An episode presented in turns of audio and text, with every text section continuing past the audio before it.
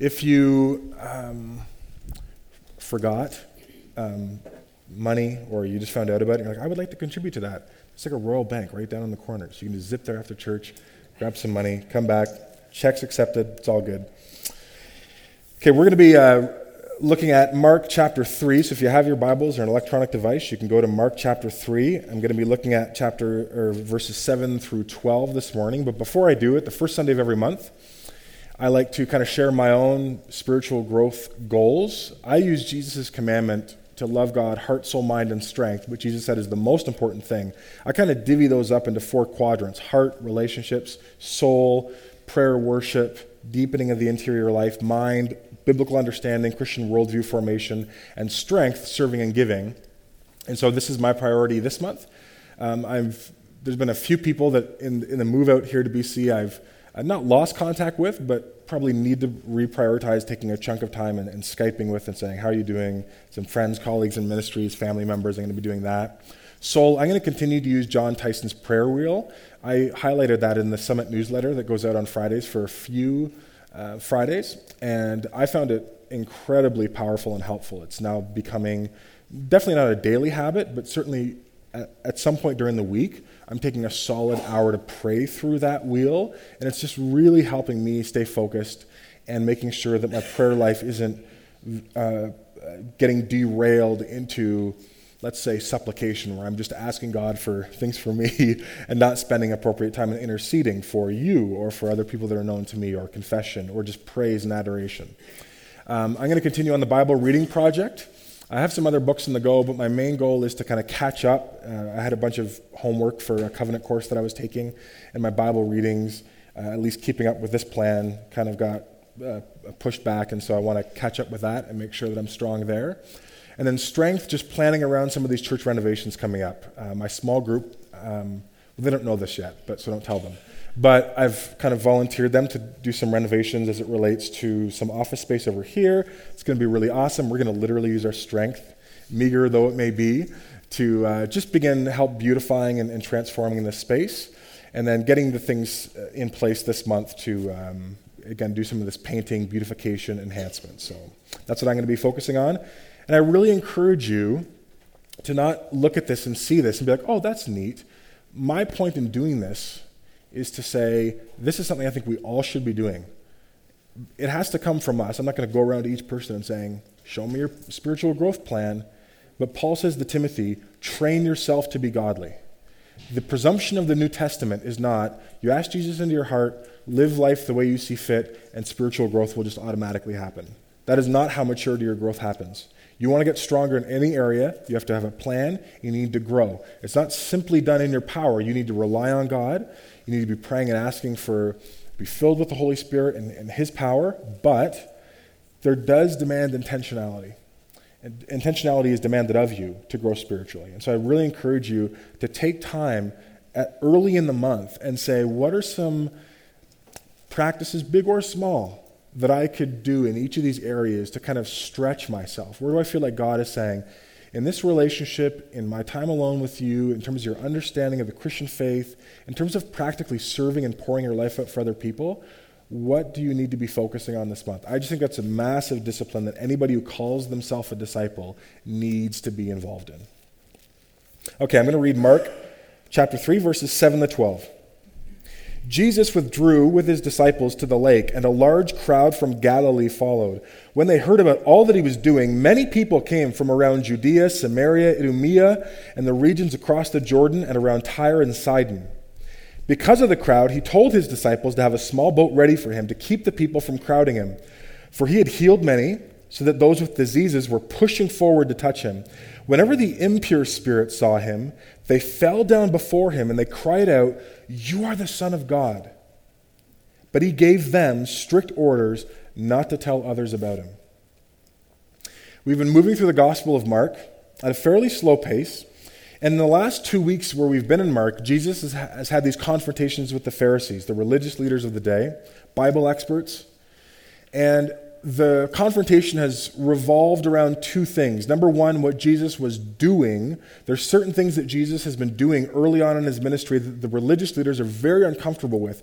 He's touching unclean people, like lepers. He's, in, he's going to eat and dine, with, which is a sign of social affirmation, with tax collectors and sinners, like really bad people. We're all sinners, but like capital S sinners. And he's he seems to be playing fast and loose with the law that God instituted. His disciples pick grain on the Sabbath, he's healing people on the Sabbath. Doesn't seem that he's really taking God's command to honor the Sabbath and keep it holy seriously. And this has led to this confrontation where the religious leaders, when Jesus says that he's, he's the Lord of the Sabbath, they, they, they, they now plot to kill him. They're, they're, now the wheels are in motion where they want to try and get rid of him. They know he has power. They're not refuting his miracles. He can obviously do amazing things, but they're very suspicious as to whether his power comes from God. He has access to a power, but we're going to see later in Mark, they're going to start to say, I wonder if it's like a demonic thing, like an anti God power. Because there's a lot of Jesus' life that doesn't seem to fit what a godly, righteous leader or prophet of God would look like. Jesus and his message of the kingdom of God is the centerpiece of this confrontation. And everywhere that Jesus goes, through everything that he does, through everything that he teaches, he's overthrowing the status quo. Whether someone is highly religious or irreligious, Jesus is making waves all over. And people are coming from all over because of what he's doing. Notice what Mark says in the text. It's not because of his teachings that people are coming, it's because of what he's doing. And I want to give you a sense and scale of how far people are coming to touch Jesus, have access to Jesus. If you look at a, a map of the Middle East in Jesus' time, these are all the areas that, so Galilee region is where Jesus is ministering right now. These are all the areas that Mark 3 says people are being drawn from. In some cases, this is 180 to 190 kilometers away. That is not jumping in the car, you know, driving down for an overnight in Kelowna, and then you're going to pop in and see Jesus at a church on, on Monday morning. This is this is a huge, huge. I mean, this is Mark's way of saying really far north, Tyre and Sidon, really far south, Idumea, all the regions past the Jordan, which is east, which is the Decapolis, which is a really, really pagan, um, almost thoroughly un-Jewish area Jesus is drawing religious people who are very interested, very irreligious people who don't care about God or certainly uh, God revealed in the Jewish scriptures. But everyone is interested in healing. They're all looking for looking to get something out of Jesus. And he's drawing all these crowds. So the religious establishment is like, we want to kill him. Jesus' popularity is exploding in every other demographic. So, um, he's not just drawing locals, this is all over. But they're coming to secure a miracle from Jesus. It says in the passage that the people were crowding him. That's not probably the best, it's not the strongest word you could use. In Greek, it means kind of falling over each other and crushing each other. It's like a mad hysteria mob. Once people see Jesus, and think, think about times in your life where you've had an illness or an issue or acute or chronic pain, and if you knew there was someone who could guaranteed completely, immediately heal it, and then you multiply one person acting out of that motivation across t- tens of thousands of people, you're getting a sense of how chaotic and dangerous this situation is. In verse 11, it says, Whenever the impure spirits saw him, referring to Jesus, they fell down before him and cried out, You are the Son of God. But he gave them strict orders not to tell people about him. This is what I want to focus on this morning. This is a really kind of two throwaway, really quick sentences, but they're tremendously important. Mark talks a lot in his gospel about demons or impure spirits or unclean spirits. Different uh, tags are used for each of them. And I'm not going to talk about a full kind of demonology or theology of demons this morning, but Mark is making it clear very early on in his gospel that Jesus isn't just coming to overthrow the kingdoms of this world, the religious establishment, which has become polluted and poisoned, or let's say an anti God mindset that exists within the Gentile world. He's also coming to overthrow the rulers and powers and authorities of darkness that exist in this world on, in the spiritual realm. And from the early chapters of Mark's gospel, a few kind of clear things come into view. Number one, although kind of the details aren't worked out, it's very clear that there are evil, anti God forces at work in the world beyond just human evil and sinful, broken uh, people evil. Mark records a lot of encounters with demon possessed people. Sometimes, like this, he just kind of says there was you know, casting out of a lot of demons. He doesn't even bother listing them all because there was just so many of them. Um, and it's almost like what we see in the Gospels is as Jesus, the light of the world, steps into our world as fully man and fully God, the powers and principalities of darkness that are in this world also get exposed. You know, a lot of Bible commentators will say there's never been a time in history where there's been the most overt demonic manifestation as when Jesus walked this earth, because when, when the light comes, all the corners of darkness that wouldn't normally be exposed get exposed. And number two, the really interesting thing to, to notice in all the Gospels, and you have to be careful almost because I had to go back over a lot of demonic encounters and think, is this actually true? Is that they're always portrayed as kind of powerless and pitiful before Jesus. The demons never do battle with Jesus, right? It's not, you know, it's not Harry Potter world. We've got the dueling wizards. Uh oh, who's going to win? The demons always try and avoid Jesus. They try and bargain with him. We'll see later on in Mark. They're trying to figure out a way. They want him sometimes to just leave them alone. The demons never, in a sense, come at Jesus, and the demons are never presented as equal and opposing forces to this Jesus character.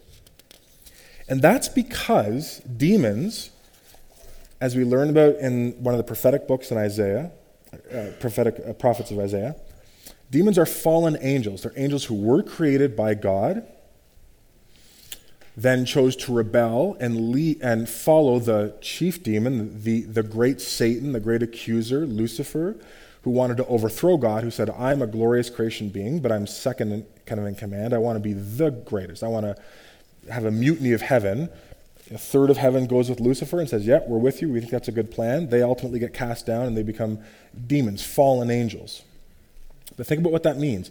That means these are creatures who have access. See, we only, in general, have access to a human point of view, uh, where we see predominantly our world, material reality. Uh, fallen angels and demons have access to the whole thing, right? We can only see certain spectrum of light. They can see the, the, the whole thing. So they know who Jesus is. And Colossians says, In him all things were made, and through him nothing came into existence that has, not, that has been made. God created in and through Jesus. So these demons know they owe their very existence to Jesus. They know who Jesus is. They know that they're not on an equal playing field with them. Even Satan himself isn't yin to Jesus' yang. It, that's not how it is. Satan and his demons and his minions are always portrayed, especially in the Gospels, as pitiful, powerless, uh, you know, 12th class citizens in terms of removed in terms of their power before Jesus. There's a real. Um, in, in the, uh, the Epistle of James, James is writing about kind of how demons understand Jesus. And he says, he's, he's talking to Christians and he says, to people who are kind of like, well, I believe in God, but I don't want to be too extreme and live for Jesus. Like, I have my own beliefs and I believe in God, but like, I just kind of want to live how I want to live. James says, oh, that's good that you believe in a God, because even demons believe that, but they shudder. They, they're not casual about it. They're not like, oh, yeah, I believe in a God, whatever. They don't shrug their shoulders. They understand who God is, and they shudder because they know at a point in the future, they have been condemned to judgment in a lake of fire. Now, it's really, I think, the most fascinating turn in this whole text to me is verse 11, where it says, Whenever the impure spirit saw Jesus, he hasn't said anything yet. He's 50 yards out, he's turned a corner. They see him. It says they fell down before him. Presumably, inside the body of someone who's demon possessed, that person falls down. The Greek word that is used for they fall down is prospipto. And it actually means to collapse in front of someone in a sign of submission to their authority. So in Matthew 2, verse 11, when the wise men bring gifts and they bow down and worship Jesus, they're prospiptoing before Jesus. It is a sign of this is someone whom is an authority over me, and out of that authority, I will bow down and I will lower myself physically as a sign that this person is above me. What, whatever this person wants to do or say over me is binding, and I'm publicly giving recognition to that. So think about that. This is an instinctive response from the demons. They don't think about it. When they see him, they drop to the ground and they say, You are the Son of God. They are utterly powerless before him. Whenever they see Jesus, they collapse to the ground in submission. It's like, you know, if you're a, a uh, you know, lakeside trail down by the park, you got the dog park, you dogs playing together. They play together long enough, one will try to assert its dominance. And what does the other dog do? Rolls on its back, exposes its belly as a way to say, You're the alpha in this relationship. I'm submitting to you. That's what I want you to picture in your head. That's the equivalent of what the demons are doing. They're not like, oh, I'm going to battle it out. I can take Jesus. There, there's, no, there's no doing battle with Jesus. Satan doesn't even try that. Satan's out in the wilderness with Jesus. It's just him and Jesus. If Satan's so, so big, bad, powerful, why doesn't he, why doesn't he just kill Jesus? Because he can't. Because Jesus could have ended his existence with a word from his mouth. Jesus is allowing Satan to tempt him He's allowing Satan to even exist. Like a dog submitting to its superior, these demons are saying, You are the Alpha, Jesus. You are the Son of God. See, the Bible never depicts demons as equal with Jesus, and that's really, really important. Uh, listen to how Paul talks about it. In Colossians 2, Paul is contrasting what Jesus, who Jesus is, what he's accomplished on the cross, in contrast to the powers and principalities of darkness in this world. Verse 15 is in your, is in your notes. We'll get there. I'm going to read from verse 9. Paul says to the church in, in Colossae, For in Christ all the fullness of the deity lives in bodily form. He's fully God and fully man. And in Christ you have been brought to fullness. He is the head over every power and authority. In him you were also circumcised with a circumcision not performed by human hands. Your whole self, ruled by the flesh, was put off when you were circumcised by Christ, having been buried with him in baptism, in which you were also raised with him through your faith in the working of God who raised him from the dead. When you were dead in your sins and in the uncircumcision of your flesh, flesh in the Bible doesn't literally mean our bodies, as if our bodies are somehow inherently bad. Flesh means any pattern of living which is anti God. When we're living the way God doesn't want us to live, we're living according to our flesh, the way that seems right to us. When you were dead in your sin and in these ungodly patterns, God made you alive with Christ. He forgave us all our sins, having canceled the charge of our legal indebtedness, which stood against us and condemned us. He's taken it away, nailing it to the cross. And listen to what he says in verse 15. And having disarmed the powers and authorities, he made a public spectacle of them, triumphing over them by the cross. The word that is used for disarmed, when it's talking about how Jesus disarmed the powers, is epigdiomai. And it means to disrobe or to strip or to undress someone publicly in order to cause shame. If someone were to come up right now, don't do it. This would be the worst illustration in the world. And just rip the clothes off my body. It'd be memorable, but it would be the worst that would be an instance of someone disarming me. It doesn't just mean someone has a gun and you're taking the what we would think of as the armory out of the hands.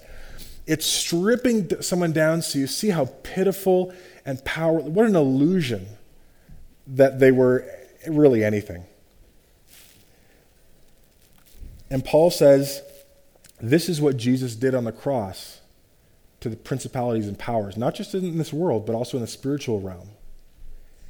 Think about how strange that is. I mean, this is a whole other sermon. But wait a second. On the cross, Jesus was the one who was stripped naked. He was the one who was disarmed. He was nailed to a cross. He was made a spectacle. He was ridiculed. He was given the crown of, oh, king of the Jews. Put a purple robe on him. Let's beat him. Prophecy. Who struck you? Come on, magic man. Do, do, your, do your little thing for us. From a human point of view, the cross looks like Jesus is the one being disarmed. But in light of the resurrection and then Pentecost Holy Spirit, Paul says, see, we all had it totally wrong. That's what we thought was happening. That's why we all scattered. But God used that, and what was actually happening is Jesus was stripping and laying bare all the powers of sin and darkness and death and saying, You think you've got it? Bring it on. He absorbs it all, and then God raises him, to, raises him from the dead, uh, conquering sin and death forever. Now the powers and principalities of darkness are nothing. They've been undressed for what they are, and we see them naked and vulnerable and small, and we're just like, oh, that's not that scary. Jesus is our king. I don't have to be scared of these things anymore. In light of the cross, Satan and his demons have been disarmed. They can tempt us within the limits set by God, but functionally, they've been declawed, defanged, disrobed, and dismantled in terms of their ability to really derail our lives. As Christians, we see in the New Testament, as the mission of God moves forward, demons play interference, but they're never, even in the book of Acts, really, when there's a lot of other demon stuff that comes up, they kind of get dealt with pretty quickly. And a lot of it is by people like Peter and Paul, early apostles, who just kind of call them out on stuff and say, Would you stop doing that? Get out of this person, leave them alone. We got stuff to do. There's just not really a fascination with demons for the rest of the New Testament. When they show up, you confront them, move on. They've, they've been disarmed. They're just they're noisemakers more than anything now, from, as a Christian. One of the fascinating things about this passage is that all the demons identify Jesus as the Son of God. And that's really important within Mark's gospel because no human being identifies Jesus as the Son of God until really late in Mark's gospel, chapter 15. Does anyone know for bonus points who the person is that says Jesus is the Son of God? It, it's not it's not Peter, not in Mark's gospel. Peter says it earlier in Matthew's gospel, but in Mark's gospel, does anyone remember? It's a centurion who sees Jesus being crucified. Um, Jim Skelton said it's John Wayne. And if you've watched the movie The Greatest Story Ever Told, that is that point where he sees Jesus die and he says, Surely this man was the Son of God. So there's a huge irony happening here in Mark. Early in Mark, God the Father affirms Jesus' Jesus' sonship. This is my son in whom I am well pleased. Early in Mark, we have all these demons saying, You're the Son of God, you're the Son of God. We know who you are. But all the people, including the disciples who are living with Jesus for years, they're like, well, we know he's a Messiah. Not exactly sure what that means. He's definitely a prophet. He has power. Who is this man, right? He does these miracles. Who is this man that he can command the wind and the waves? But no, the first human being to look at Jesus and say, oh, he's actually the Son of God, is a Gentile pagan. So we see this pattern in Mark that the spiritual realm knows who Jesus is. They recognize his authority, but we as humans are really slow to catch up. And that's where I'd want to move us towards as kind of we come to a close. How do you view Jesus? Who do you say Jesus is? That's a question Jesus is actually going to put at the feet of his disciples in Mark chapter 8. It kind of becomes the hinge question of all of Mark's gospel, but it, it kind of moves, emerges right here. Demons are saying he's the Son of God. There's been voices from heaven saying he's the Son of God, not just a great prophet, not just a great teacher. What do you do with that? Are the demons mistaken? Is God the Father mistaken? What, what, do, what do we do with that? The most common view by people who want to be respectable towards Jesus but also hold him at arm's length is this idea that Jesus was a great moral teacher, an amazing example, lived a life of love, served and gave in ways that were pretty much uncommon and, and, and led to a revolutionary new way of thinking about God, maybe, and, and what it means to be human and, and you know, love your neighbor and yourself, that, that kind of stuff. He stressed God's love and how we should love our neighbors as ourselves. But you kind of get very leery and antsy around talking about how Jesus was God. That just seems like a bit of an overreach. Like he's a good person and. Um, so for most people in our society, I think that's where kind of people situate Jesus. Great person, I can learn from him. There's certain things of his teachings that I want to integrate into my life, but I'm not really big on the whole Jesus is like God, worship him, like full on Christianity thing. I think that's weird and strange. C.S. Lewis was brilliant. He introduced an idea called the trilemma. Sorry, he didn't introduce it, he got it from a, uh, someone else. He had the most popular form of it, where he said, Actually, you can't do that. He, called people out who said, I'm going to embrace Jesus as a great teacher, but not as God.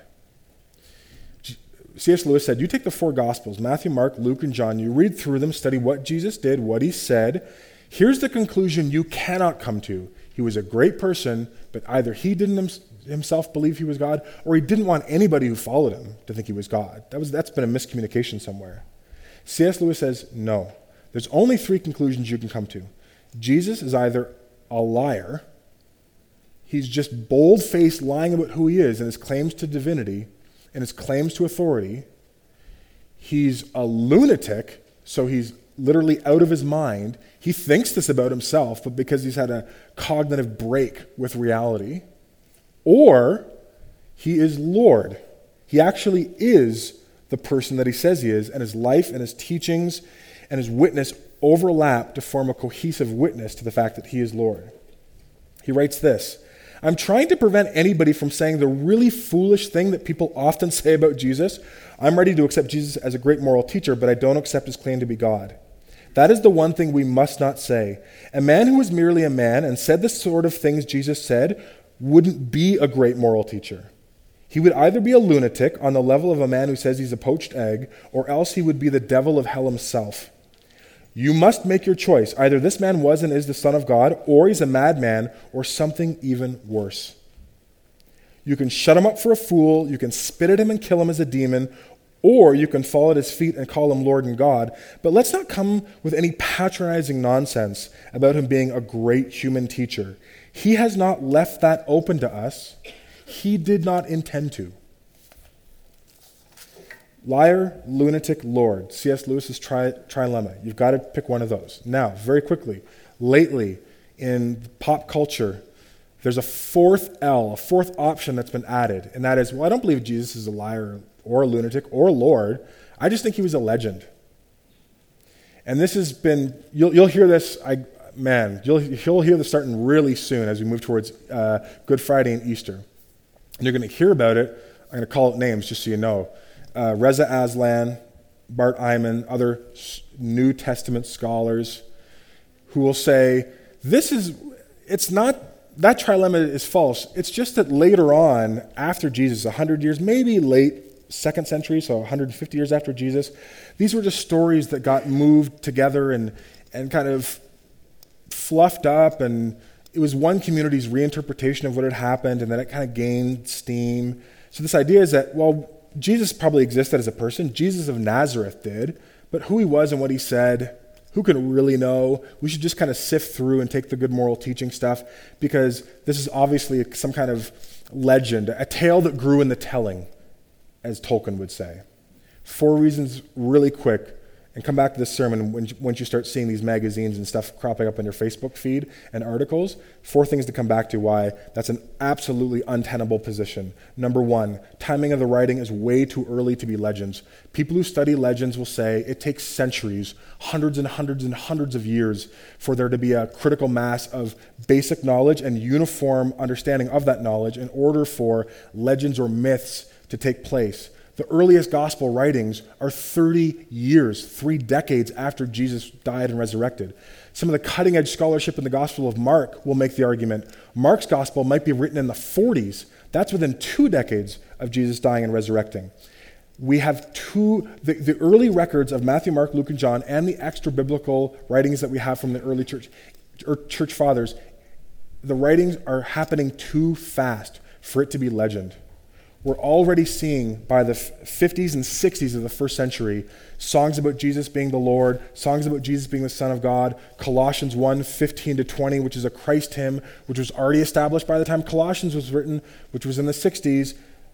Time of the writing too early to be legend. Number two, content is too counterproductive to be a legend. Think about it. If you're writing a legend later on, you're a group of 12 or whatever you're doing, and saying, hey, we're going to kind of, Jesus was awesome, but let's make him like Son of God awesome. We're going to write these art, we're going to write these documents. Matthew, Mark, Luke, and John, they all got together in a room, let's say, or they were influenced by each other. We're going to write this stuff.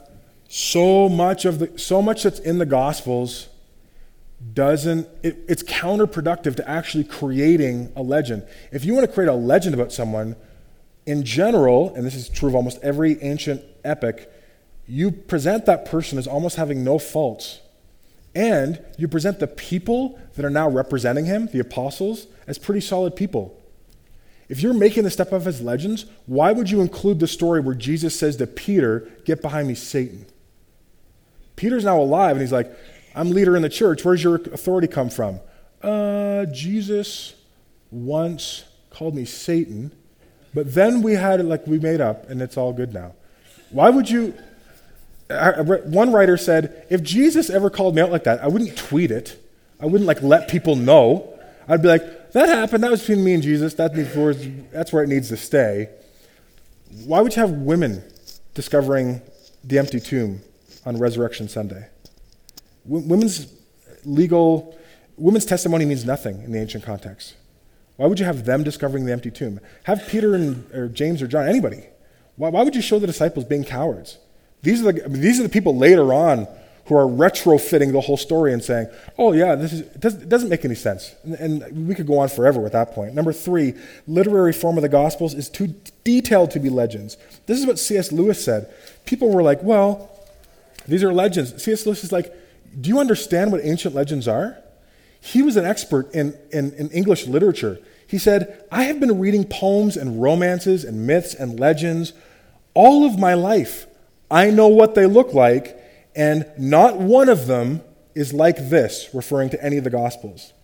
Of these texts, there are only two possible views. Either this is reportage, people are uh, having eyewitness accounts and they're writing it down, or some other writer in the second century, without any known predecessors or successors, suddenly anticipated the rise of what's called novelistic realistic na- uh, narrative which is what we today would call fiction. Where you read a fiction book and it has lots of details. She grabbed her coffee, it was a mocha, and this and that, and then she went on this street. People didn't write like that before. When you were papers, again, you have to you have to pay for paper, you have to pay for ink or for papyrus. This is expensive. You you don't add details. And you don't add strange details like Mark does, where when the disciples scatter, some guy scatters and he's just completely naked. He runs away. You don't add details like that. You don't add details like that. Hey, people were coming from all over Tyre, Sidon, Idumea. When you get details like that in Scripture, those are first century footnotes that are there to say, if you don't believe me, you can still go down to some of these places. You can talk to these people. Hey, were you there when that naked man ran away? Yeah, remember that? This, these things actually really happened. They're not legendary in the sense of made up. And lastly, the message itself is too costly to be a legend. Blaise Pascal said, I believe witnesses who have had their throats cut. The message that Jesus is Lord, risen from the dead, that he was actually alive and he did these things and then God raised him from the dead, is something that if it wasn't true, we don't have any historical reason to understand the spread of Christianity from the middle of the first century through till now. It doesn't make any sense. Why would you make up a story and make up a legend about how he raised from the dead and now we've conquered sin and death? And now the people who made up this story are going to tell it to other people and we're all going to go on mission telling other people at great cost to our lives? Peter was crucified upside down historically. That's not in the Bible, that's the historical record that we get from the early church. He was crucified upside down because he didn't want to be even he didn't see himself as even worthy to be crucified like Jesus was. Crucify me upside down. But Peter was part of the Peter and the early followers, and other people who were killed, beheaded, destroyed, fed to lions, sawn in two. Hebrews talks about it. those people stuck to their guns for a legend. Like they just, it doesn't make any sense. You don't do that unless you serve a king who's conquered sin and death and has disrobed them, and you look at those threats and you're like, okay, that's fine. If you kill me, I'll be with God. If I stay here, I still get to do God's will on earth. It's win win. I'm, I'm fine with either. So, what's your response to Jesus? Who do you say he is? And what's your response? Because C.S. Lewis says, Now it seems to me obvious that he was neither a lunatic or a fiend, and now I would add, or a myth of legend. And consequently, however strange or terrifying or unlikely it may seem, I have to accept the view that he was and that he is God. And so this morning, I think the text presses us into one option only that he is Lord. And if he's Lord, then the demons have the right of it. What we're supposed to do is collapse before him and acknowledge his kingship and bow our lives before him. So if you're a Christian today, let me ask you have you surrendered your life to Jesus? Are you prospito before him? Are you bowing the knee and saying, Your will be done? Or are you hoping that he'll bow the knee to you and say, You know what? Your will be done. I'm here to help you. I'm here, I'm here to help forward your agenda. I'm not your God, I'm your consultant, and I will help you. I will accelerate your goals. If you're not a believer here this morning, you have to understand you will live your life under the authority of some power. You will bow to someone or something. Bible makes that very clear. You don't have a choice in that.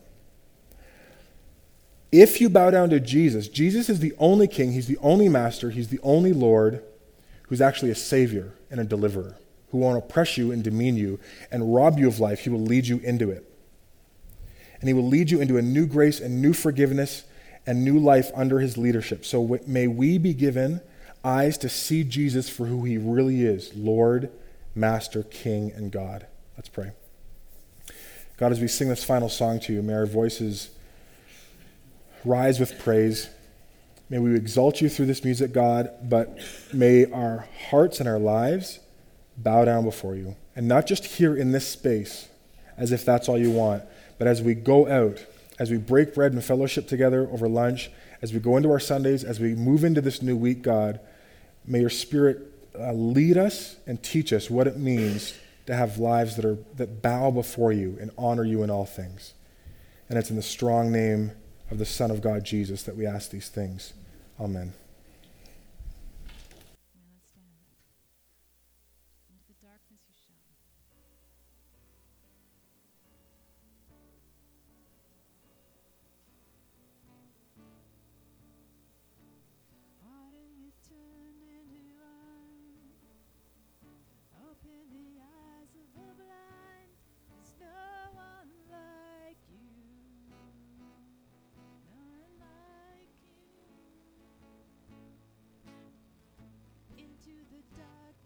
shine.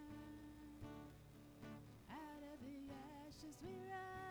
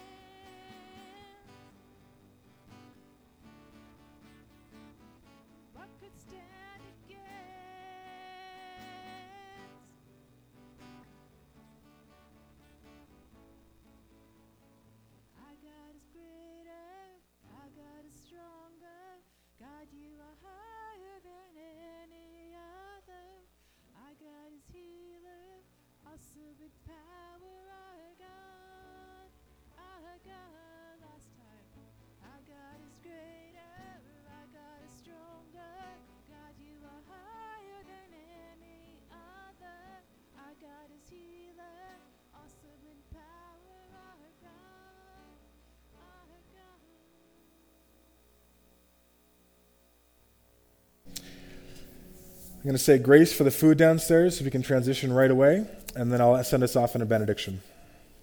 God, we thank you for this food. As we break bread together, may you fill our hearts with a recognition of um, the beauty of the church, of your gathered people. May our hearts continue to grow warm towards you and towards each other as we share stories, as we uh, support the work um, that so many are doing in, in Rwanda, God. May you just multiply those gifts so that we can be a blessing to Christian brothers and sisters on the other side of the world, uh, facing a darkness that, uh, frankly, we, we just uh, don't have to face, and maybe never will. Pray and ask for your blessing on this food, and we thank you for the hands that prepared it.